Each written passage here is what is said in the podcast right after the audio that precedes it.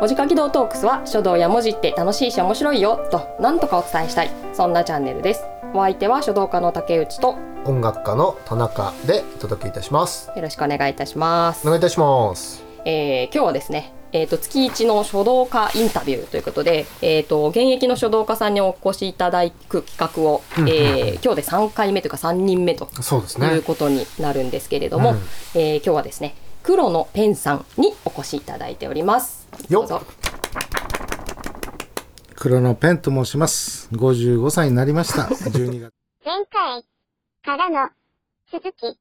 でゴミの美展っていうのをやったことあるんですよ。えーまああの拾ったものだけで展覧会というか展示会をしたことがあえーまあるんですけど。キュレーションですよね。はいどどこに落ちてるかにもよるけどね海海でも山でもあの何かやっぱり魅力があるから拾うわけで、うん。ゴミはゴミなと何が落ちてるんですか？空き缶とかじゃないですよねいや空き缶なんですよ。空空きき缶缶とか。それのそのは色から来るものか素材から来るものかわからないんですけど、あのそれだけで成立するものと、うんもしこれに花をいけたら、うん。すごいいいんじゃないかっていう素材としてなるほどね。生きるとかいうそのいろんなパターンがあるんですよ。はいはいはい、うんうんでまあちょっと少し割愛させていただいて、うん自分の売った中にすごい大きな錆びた、うん朽ちた、うん壊れたベンチをうん。ベンチ拾ってきた。やうん、あのあるおネットオークションで売ったことがあるんですよ。でそれがまあ結構な高額で販売された時に、まあ、そのまま荷物を包んで、まあ、目の前にプチプチありますけどこうくるんで、あの運送会社に持ち込んだら、はい運送会社がこんなゴミは要するに運べませんと、うん。もうあの現東京の方が買ってくれたんですよ。はい。でどうしあのこれ着いたら多分全部壊れてるからこんなものは運べませんって言ったんですけどたまたまそこの運送会社に同級生がいて、なんとか運んでくれっていうふうにお願いをしたら、うんうんその保証はないけど、んもうそこまで言うなら向こうがお客さんが良ければ、うん。運びますよということで運んでくれたんですよ。はいはいで無事に目黒の方だったんですけど、うんまあそのベンチが届いたと。で当時はあの匿名とかじゃなくてメールみたいなやり取りでできた時代で誰か分かったんですよね。うんメルカリ今何にもないもんはいね。送り主がないもんうん、ないね。ですね。ヤフオでクも昔はねできましたよね。できました。はいはいはい。ヤフオクだったかどうかは別としてもね。そう。それで一応聞いてみたんですよ、どうして買われたんですかって言ったら、あの写真撮影のセットなんですっていう、これを東京でこれを買おうと思っても絶対ないんですって言われて、あなるほどなってまたこっちもそこまで考えてないじゃないですか。それがいいなと思って拾ってくるものでも、はいはいはい。うん。向こうはちゃんとそれを作用途が。品用途があったんだなということも広がりにつながっていって、うん。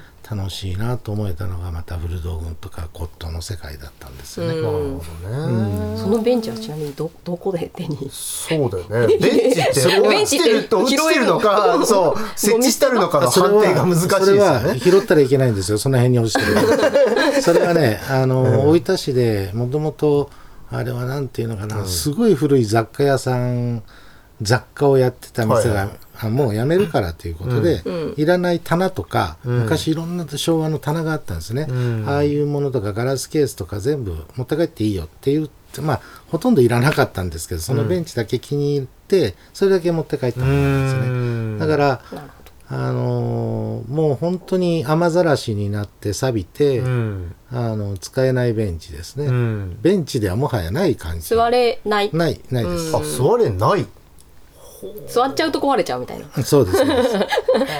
朽ちてねガタガタになってるみたいな、うん。サビサビでもはや痛いみたいなね、そうですね。だからやっぱり世の中っていうのをこうネネットの世界、まあ、いわゆるオークションとか、メルカリなんか言うと、はい全国の人が見てるわけじゃないですか。うんでやっぱり私田舎なんで田舎でそのお店をまあ古道具屋さんも開いたんですけど、地元の人は誰も来てくれないんですよ。えでたまに前を通ってあんな汚いもの置いててみたいな人はいますけど、うん。でそれで当時はブログを一生懸命に頑張ったら一番最初に大分まで来てくれたわざわざ目指して来てくれた方が京都の方で、へー。次四国の方で次東京の方で。いやーネットでのもその辺の人は誰も来てくれないという、うん。でも、うんね、ネットってすごいですよね。すごいなそうという意味で。うん。でちゃんと届くべきところに届くわけで。そうね。うん、しかるべき人がうん。お金を出して買ってくれる価値を感じて買ってくれるわけだかそうですね、らう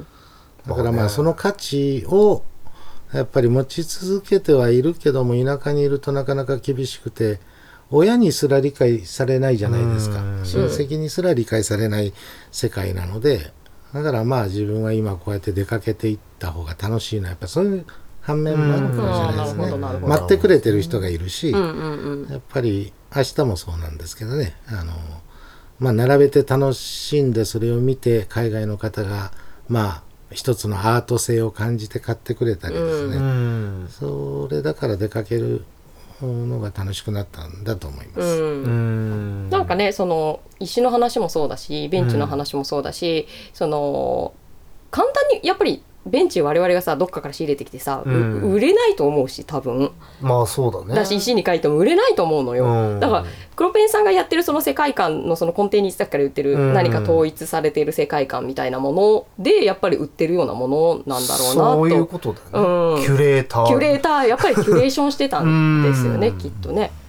でもなんかななんだっけ目白かどっかにある古道具小道具っていうのかわかんないですけど坂田っていうお店。坂田さんはですねあご存知ですかやっぱり。えあの地元 まあ結構有有名ですよね。来てくれて、あそうですか、はい、お会いもしてで坂田さんの、うん、憧れてまあ憧れてっていうかなあやっぱりね。猿山さんとかですね。猿山さん。東京ではタミゼとかいうお店もあるんですけどその古道具屋さん骨董はいはい屋さん、はい、うんうん。もう有名な店ですね、うん。白日とかいろいろあるんですけど、うんなんか私もちょっとそのなんだろう、はい。ちょちょっとなんかそういうのに見見てたことがああって。でもまさに坂田さんのうん「独りよがり」っていうあれも冊子も出してますけど、うんうんうん。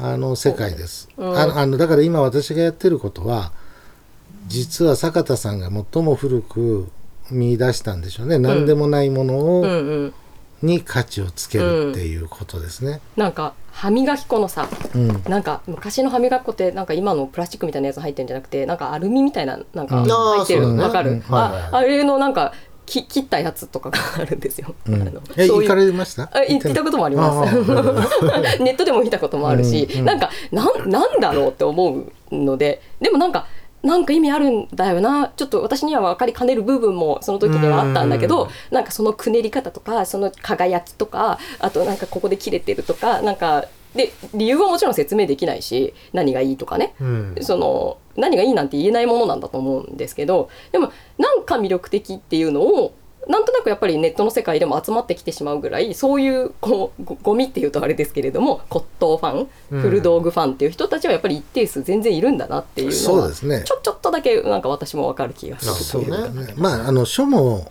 似たようなうん。とこは多分あってですね、うん。書の例えば、うん子供が書いた書がなぜ、うんまあもちろん全員ではないですけどなんであんなに響くのかとうんか、そうちょっとね。いうところは説明はできないんですよね。書の話にちょっとここからちょっとだけ私もね、はい。振っていきたいと思いますし、はい。あのうん。そこをやっぱすごい聞きたか、私のすごい興味でもあるし黒ペンさんが書くものまあ、とかで、今までのとか書道家のインタビューという すいませんまあでもいやいい話っていうかなんかでもまた通じていくからね。そういうことだね。うん。そう。うんでなんか黒ペンさんもなんか私インスタ始めたの結構遅かったんだけどそのバッて見た時にもうバッて目に入ってきて、うん。うわこの人すごいって思ってうん。フォローしたっていうところから始まるわけなんですけど、はい。やっぱその書くものがまあなんていうのかちょっとあのなんだ変な文字傾向があるっていうかちょっと言い方ね、うん。どう言ったらいいかわからないんですけれども、その中国の古典とか、まあ、もちろんめちゃめちゃ名手だってことは見ればわかるんですけど、はいはいはい。そんなのは一目でわかるんですけれどもでもなんかやそういうことじゃなくてちょっと変にしたいみたいな方向に振ってるなっていうのを黒ペンさんの書からはすごく感じるんですよ。うんなんかそのあたりのこととかをこうちょっと今日は伺ってみたいなと思ってはい。何でも何なりと。なんかどうなんかねちょっと質問があれですけどどんな感じでそのいつも書書を書いてるんですか？そうですね。私もね自分でもちょっとよくわからないんですけど、うんあのずーっともう24時間っていうと大げさですけど夢に出るぐらい、うん。あの書っていうのがちょっとハマった時期があってもちろん古典も一生懸命しましたし、うん。いろんなものを見る機会も多いので、うん。まあ、今では美術そういう市場とか行くとすごい掛け軸がいっぱいあの出てくるので、うんうんうん。線というものを見る機会が多いというか書についていろいろこう考えさせられる、うん。うん毎日なんですけど、はい。答えだけは絶対にこれだっていうことはないんですけど、うん。まあ先ほどちょっと言いかけたように子どもの書く書とかとかですね、うん。うん。いうものの魅力っていうものはうん大人でになってしまうとあれがどうしても書けなくなってきそうなんますよですよね。ね。私もすごくやっぱり子供の字に憧れて、うん。でも1年生とかになっちゃうともうダメで、うん。覚えたてのなんか4歳ぐらいの姪っ子の字をうん。写してたりしましたもん。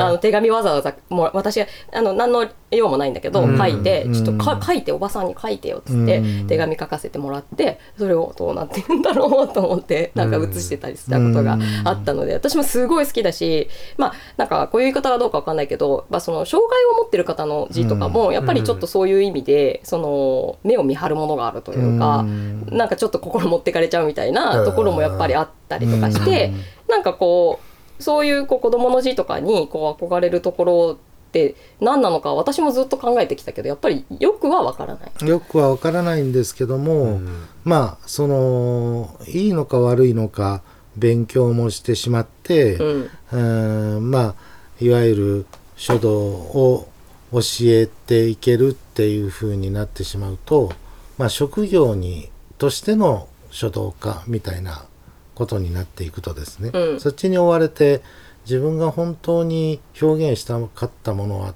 て一方でこうなんていうんですかねそういうこう気持ちに駆られて、うん。でもし自分が分かりやすく言ってもし自分が部屋に飾るならこれも何も理由も何もない。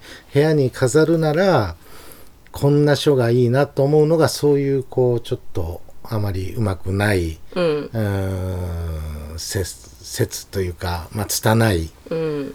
うん、枯れたものが一点ポンと飾った方が自分的には好きだなという。うんうん。でもこのじゃあなぜそれが好きなのかっていうことはまだ自分でも解明できてないけども、うんうんうん。派手な風景を好む人がいれば、うん。うんそうじゃない何でもない風景のとこに身を置くとすごい気持ちが落ち着く人もいるように、うん多分その一つの自分の持ってる環境を作られていく自分の中でこういうものが自分に最も合ってるんだなと思うから書いてるんだと思うんですよね。だからまあ私の場合は例えば何々これを書いてくださいってお願いされるとそんな字にならないというか書けないじゃないですか相手がいると。うんうんうん。だから自分だから書けるわけで、自分に当てて書いてる。そう。自分に全て当てて書いてるんだなという結論は最近。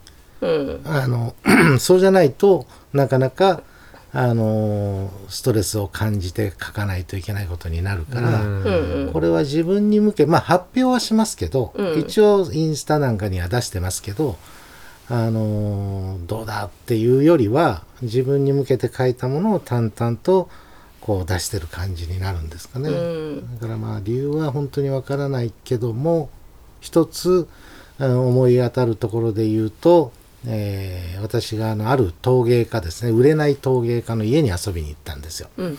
でそのもう全く 売れない陶芸家なんですよ。で私のことを「やっこさんよ」ってこうもういつもなんかやっこさん。やっこさんやっこさんわけわからないそんなことを言ってくる陶芸や陶芸の方がいて、うん。その人となりにも興味があっていつも頭がひげは伸びていつも頭はボサボサで色は黒くて、うんでも陶芸のことになるとすごい喜んで話をするんですよ。うんうん。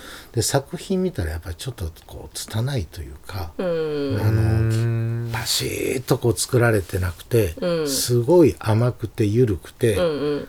それにねものすごく魅力を感じて、うん。ある日遊びに行ったことがあるんです。そうすると書が飾られてたんですよ、うん。自分の窯のところに。うん。で書なんかもちろん経験もないしやったこともない、うん。しかもそこにあった種木っていうか樹液ですね、うんうん。樹液で「香る雨」って書かれてるんですよ、うん。でそれが大きな、まあ、全紙ぐらいの紙に2文字で、えー下手な字が言ったら悪いんですけど下手な字が2つ並んでるでしょ、うんうん。だからその「香る」と「雨」がもう字がこうなんて言うんですかねひっついて、うんうん。意図しなくうんうん。ひっついて、くっついてしまった。くっついてしまってるんです、うんうん。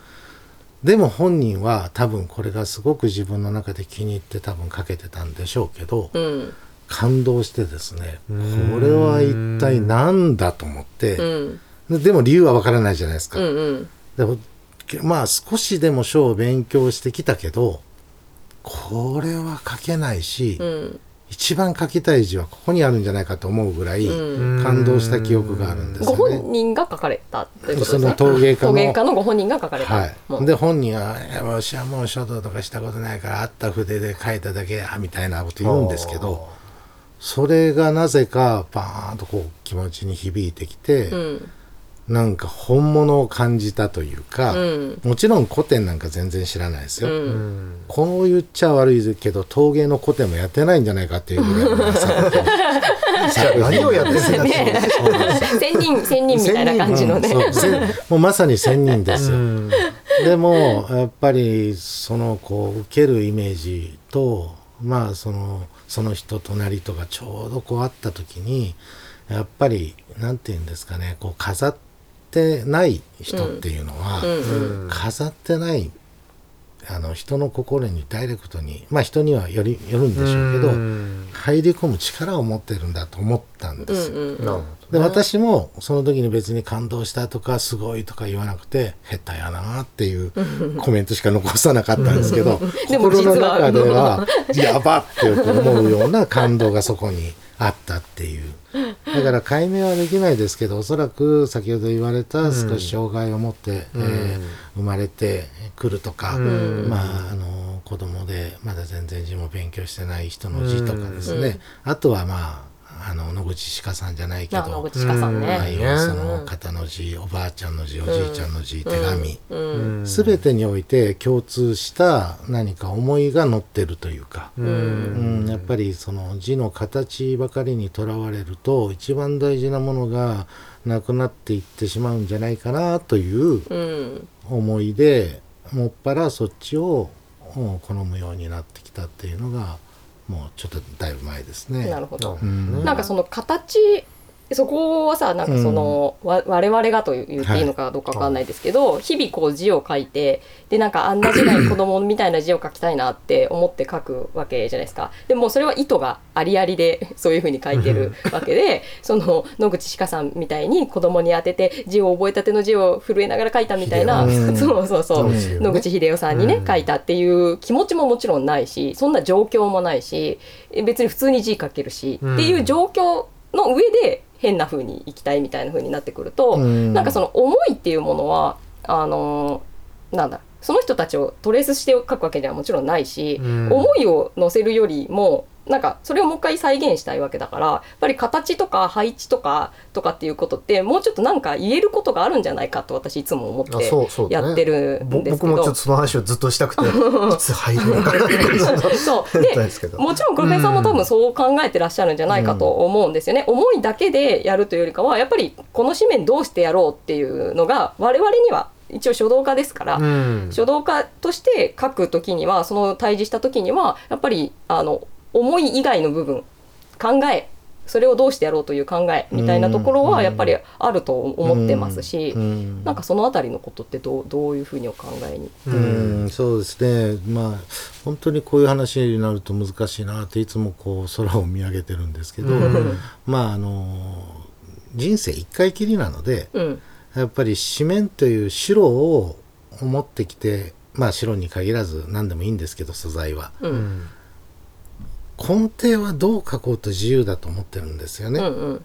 だからやっぱり字っていうものは表現とするならばうん誰に向けてという表現は、うん。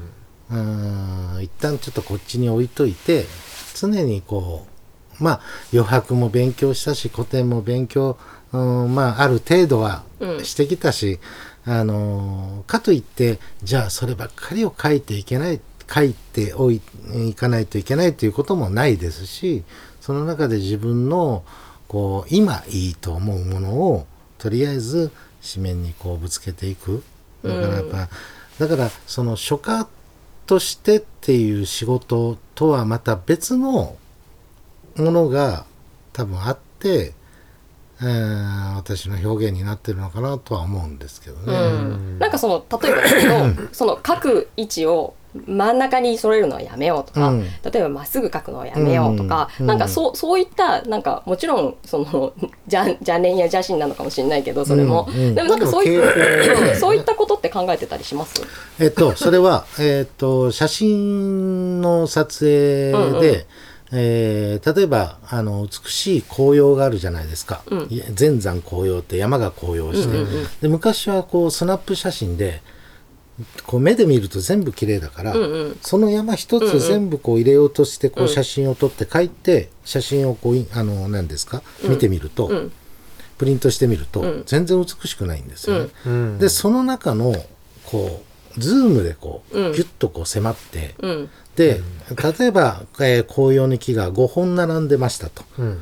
でそれをまあ目の前で見て綺麗と思うと人間って5本全部を入れたくなるんですよねこの画面に、うん。こう忘れたくないとかまあ全部を記録に残しておきたいとか、うんうんうん。でもそれがいわゆる観光的な写真みたいになってしまって、うん。えーそこに本人の意思があんまりこう入ってないような写真になって、うんまあ、これ私のことなんですけどもう5本のうちにより良いものを3本しかもその3本の両側の木を少しだけこうカットすると、うん。写真にした時に100本並んでるのか200本並んでるのかっていうぐらいに、うん。人にこう想像をしてもらえるような作品になるんですよね。で書もおそらく画面の中に入れないといけないっていうんであれば入れないといけないのかもしれないけど、うん。ただの白の中にうん。別にはまってなくても、うん。目をあの、う全部こうほら視覚の障害も持ってない、うん。えー筆も一人前の筆を持っている墨も持っている。で真ん中に書くのが正当だっていうのがちょっとそもそもおかしいなと思って。うん。あの書きたいという気持ちがあれば、うん。どこから書いても自由じゃないうんですか、だから外から私の場合書く場合もあるしそれが今度出来上がってみて初めて余白がこういうふうに綺麗だなとかやっぱり自分の勉強のために、うん。こんなになんかこう雪が降るように表現自分のイメージの中でできたとか、うんそれに近いものがあるから常に挑戦をしてるっていう感じです。糸を強くして、うん。毎回ここから右上から書くんでなくて左上かもしれないし、うん。書かないかもしれないし、うんうんうん。それは状況によって一枚一枚全部変えてうん。挑戦をしてみて、それがいやらしく感じた時は一旦やめて、うん。またあの違う今度筆を持って書いてみるとかですね。うんうんうんそういうふうに常に私の場合は多分作品を作ろうという意識よりはこう自分を納得させるためにその繰り返し練習をしているものをあの発表してるっていう感じです。うんうん。出来上がりがない。うん。うん。なんかそのさっきのその写真のその切り取り方ってすごくその明確な傾向じゃないですか。はい。こうこんだけ切り取るとよく見えるというか、うん。奥行きが広がって見えるみたいな、例えば字とかも3本線があっても、うん。なんかいなんかもう重ねちゃうぐらいな感じでうん1本に見せるみたいなこととかって全然あると思います、多分そんなようなことだと思うんですよね。はい。であとね、風っていう字書こうとしてその風構えみたいなやつを紙からはみ出した状態をイメージしてもはみ出して書くみたいな、うん。本当ははみ出したとこ書いてないかもしれないけど、うん。書いてるかもしれないけど、うん。みたいななんかまあそういうなんだろう言語化できる技術っていうかあのあると思うんですよねやっぱり、うん。そうなんかそういうところがもうちょっと紐解いていけるとその書道のあのなんだ良さというか魅力みたいなものがなんかもうちょっとそのやらない人とかにも伝わったりするのかなという気はしていてなんかもちろんパッと見て好き嫌い好みっていうのはうん誰しもあると思うしそれはそれで全然完結してることだと思うからそれはもう最終的にはそこしかないって言えばそれで終わりなんですけどそうなんかもうちょっとなんかその噛み砕いてなんかこうあの字を書くことの面白さみたいなものをなんか私は私なりに、まあ、ちょっと私の話になっちゃってすげえ恐縮なんです ごめんなさいって感じなんですけど思ってるところがあって、そうなんかそういうののその取っかかりみ取っかかりっていうかそれを何か言語化する取っかかりみたいなものもやっぱ黒ペンさんの章の中にもあるような気がしているから。そうすごくその話は聞いてみたかったんですよね。まあこれをこういう場で言うとちょっとまた、まあ、問題まではいかない。んですけどあのどこに対する問題？ですかね。まあ問題まではいかないんですけどね。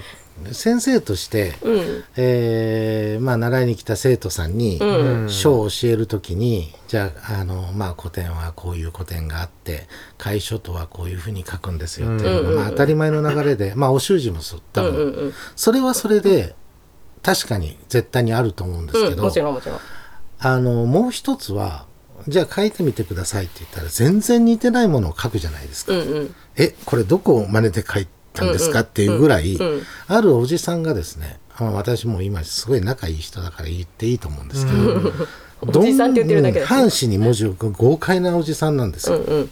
今沖縄にいるかな？大分にいるかな、っていう感じでちょっと最近連絡取ってない。その人がちょっと一時慣れに来た時に、何回言っても字がはみ出るんですよ。うん。はみ出してしまう。うん豪快で、うん。ーっ意図的とだからもう,、ねもう少し優しくしないとこの線が出ないから、うん。こんな風に書いてくださいって何枚お手本をあげても、うん。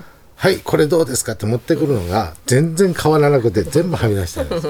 でもそれもそうだし、えーまああのあまりこう整ってない字をこう書いた書いてきた時に添削ではいここはこれぐらい長くして、ね、美しい美文字というのはこういうものですよというふうにまあ教える一方で、うん。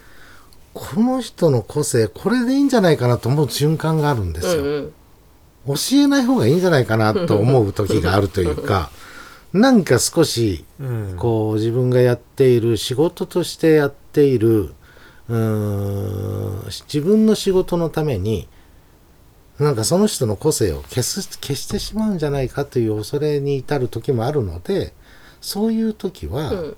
だから一一つの私の書き方でしかないからっていうことは常に言うようにしてるんですよ、だから失敗してもこれ失敗が楽しいんですよね。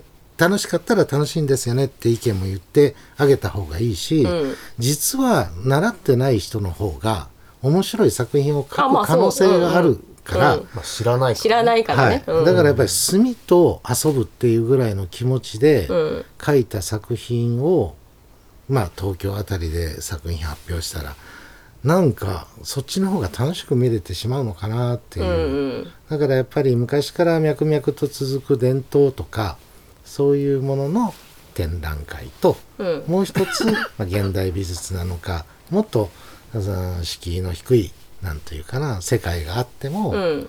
それが額にはまってポンとこう掲げられた時にうん。より伝わるメッセージになるんじゃないかなと思う時はありますうで、ん。だからそれを全部頭に入れてしまうからす完成された作品ができないのかもしれないですね。なんとなく。自分の中で、うん。いつもいつも完成はされてないんですよ。うん。でもその完成されてないやってる動機だとかやってる行為にが面白くてうん。続けてるっていう感じですよね、うんまあでもどっかでやっぱりその完成されてないものがいいって もちろん思ってる。そこまあそこが、ななんならそこを目指してる。っていうふうにも言い換えられるような気はする。進んでるっていう、うん。うん。そう。でもちろんその 自分がいいと思える方向にその再現性っていうのは高まって、うん。それがまあ練習みたいな話だし、うん。日々のあの日々書くことっていうことだとは思うので、うん。そうなんですよね。そうこの辺はもう本当なんかなんだろう。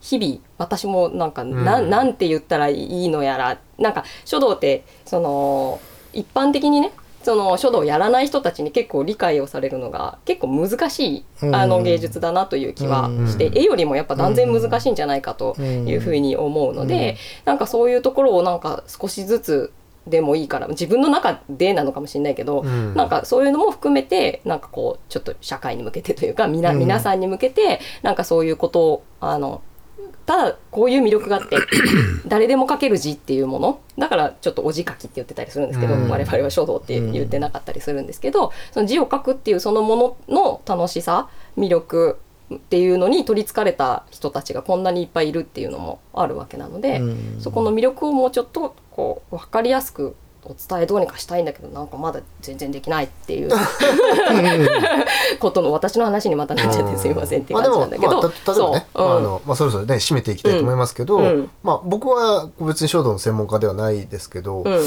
まあでもこうなんていうのかな。さっきねあのお話しされたみたいに何回やってもはみ出しちゃうんだっていう人、まあそれは個性だっていうね、うん。まあそれはそうかもしんないんだけどでもその人にはそれしかないわけだから、うんうんうん。でもじゃあかといって何かこうフォームというかじゃあこういうね誰々の古典を学んだってそうするとじゃあその人は当然きっとはみ出てないだろうから、じゃあはみ出なくなっちゃうっていうのがさっきおっしゃってた個性を消しちゃうんじゃないかってことをね、きっとそういう意味で言ってたんじゃないかなと思うんですけどでも例えば今この黒ペンさんがこう自分はこうどんどん進んでいて、うん、進行していてあのか完成というところにね、よりもうこの進んでるっていうことが楽しいんだってことなんだけど、うんうんうんでも今日はやっぱり終わって明日になって明日も終わって明後日になるわけですよね。でそこのこうアップデートされた自分がね今日のがセーブされてなかったら、うん。一切リセットされちゃうんだったら、うんあのー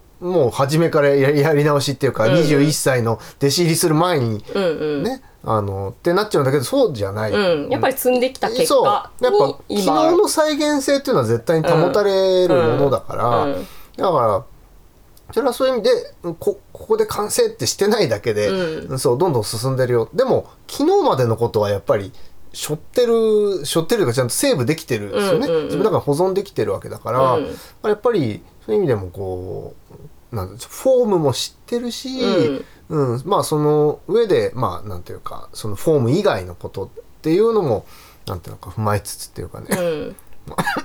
途中でちょっと挟もうと思ったんですけどなんかあのピカソがね、うん。なんかやっと子供のような絵を描けるようになったってうんうんうん。晩年に言ってたね、うん有名な話がありますけど、まあうんそれもなんていうのかただ適当に描いたり適当っていうかね、うん。うんだったりとか、まあ、あと途中ね障害がなんて話あったけどでも例えば、まあ、じゃあ仮にちょっとねあのあんまりこうふちょっと若干不吉ですけど、まあ、なんか例えばじゃあお二人のどちらかがあのなんか怪我したとかね、うん。それであの筆を持つ手が震えてしまうんだ。うん。ってなったらそれはどうなんだっていうのもあるじゃないですか、うん。うん。まあ、先天的後天的っていうのもあると思うし、なんかであとそれは訓練じゃないですよね。まあそうだね。ただ手が震えちゃってるわけだから、うんうんうん。訓練によって、ん。やっぱ例えばピカソは、うん。まあ、例えばそういうこと思ったんでしょうね、うん。やっと子供みたいに描けるようになったって、うんうんうん。うん。だからなんかなんでしょうね。でもそそれはそれできっとゴールですよね。まあそうそうもう絶対に何回やっても、うん。この子供みたいに描ける、うんそれを俺は いろんなフォームをね 何十年も何十年もかけてそこに邁進してきたっていうことだもんね。まあ、その先があるのかちょっと分かんないですけど、うん。まあでもなんかそれはちょっと僕はやってるのは音楽ですけど、うん。まあそれに置き換えても、うん。ねちょっとピカソの逸話とか、うん。ちょっといろんなこと考えてもなんか、うん他のことにもねうん。置き換えもちろんもちろん。て聞くことができたかな、うん。聞ける話だったかなというふうにうん。思いましたという、人間らしいよねそこが一番と思う気がする、なんかそこの積み積み上げてきて子供に戻りたかった。そうだね。まあだから一人一人が一人一人が全部自分で完結しなくても、うん。後にその作品が何かに発表されたのを100年後でも、ん。200年後でも、うんこんな人いたんだって思われるだけでいいのかなとは思ってます。だから今自分がこれは私はこういう生涯でこんな書を残しましたって完結させるんじゃなくて、後に出てくる子供なのかアーティストなのか、うん。あの勇気を持ってだから井上雄一なんかでも多分いるから、うんなんとなく書いていいのかなって思えるわけで。そうね。わかるわかる。それはすごいわかる、井上雄一になるわけではないし、同じものを書くわけじゃないんだけど、ああいうことやっていいんだっていう勇気をもらえるってことわかる。それはでそれなりに評価もされるし、うん。評価してくれる人はいるし、うん。だからそれで自分はもう別にこう無透明でいいのかなと思ってるんですよ。あのこうなんていう自分のカラーを自分の中で収めて、私はこれでしたっていう人もいいし、うん。そうじゃない自分も途中だから、なまあ新聞に書かれたのが何か何かの事情で100年後にぴょひょろっと出てきてね、うん。なんかあこれいいねって飾ってくれるようなうん。ものであってもいいなという期待を込めて、ん。なんかその完成されなくてもいいのかなと、うん。まあ対完成されなくちゃいけない作品も多分あるんでしょうけど、うんうんうん。私は前者のそういうことですかね。うん。ね、今、ね。最後にしようと思ってた今後ね書どどうしますかみたいな質問を今、言わなくても答えて くださっちゃったから、あれですけど、うん、でもすすごいおっしゃってることはなんかそうですね。ねわかるわかるっていう感じの門外会門外漢の僕でも、うん。わそうなんか全て通じてるっていうのは多分そういうことですよね。そのリフォームしてても骨董賞してても、字を書いてても、はいはい。音楽やってても、何でもいいわけですよ。ん。それがいなんか今回言い言いたかった何かみたいなやつっていうのは、まあ、結構ちょっと我々3人の中ではちょっとなんとなくこう共有できたんじゃなかろうかっていう気がするって感じですか？そうですね。まあ、そしてあの黒ペンさんの、はいあるいは白ペンさんの白ペンさんのね、あのあるいは少作品はね々祭さんの、作品はもうぜひこうインターネットで、はいあの調べてうん、いただいても、世界に触れてそうですね。みてくださいという感じですね。ありがとうございます。本当にはい。ね、こんな骨。董のやつはあの今ねそれで東京いらしてるっていうことなんですけど、それはそうかこれアップするタイミングでもう終わってんだ。もうね、その、あの、ことをあでも毎月基本的には月1回は来たいなとは思ってます。ですね。で夏は8月はちょっとあの暑いからないらしいんですけど、うん。あまあ大江戸骨董市って言うんですけどそれにはまああの毎月来たいなとは思ってます。おー国際フォーラムで。じゃあこ国際フォーラム。の、はい。じゃあこれね公開される時くらいにもしかしたらなんか何かしらのお知らせもできるかもしテれないです、ロップとかね出せるかもししれないですね。れない。うん。うんじゃあちょっとね。いや、そんな、なんかすごい、もうものすごい珍しく東京来てるんだってちょっと思ってたんだけど、全然そんなことなかったっていう。足しげく東京に通っておられるということでしたけれどもねもう行って。帰るだけですけど、はいじゃあみんなもね黒ペンさんに会いに行こうってはいで、みんな顔わかんないからね、これ公開、顔公開しませんそうですね。はい。まずは検索してみてくださいというところで。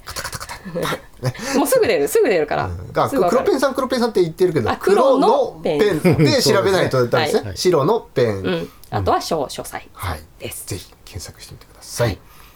な感じですかね、はい。というわけで、えー今回こんなところですかね、はい。えーご視聴ありがとうございご視聴ご聴取ありがとうございましたって感じですかね。はい。というわけで、えー面白いなと思ってくださった方はあのぜひチャンネル登録高評価なんかもお願いいたします。あとまああの何度もね言うようですけど、まあえー黒のペン白のペン 小書斎。これをねぜひ皆さん検索して、まあ、世界に触れてみてくださいということでございます。はい。というわけで、えー以上ですね。はい。というわけで、えーというわけで多いですね。というわけでというわけで、えーおじかき道トークスの田中と、竹内と黒のペンでした。ありがとうございました。ありがとうございました。バイババイバイ。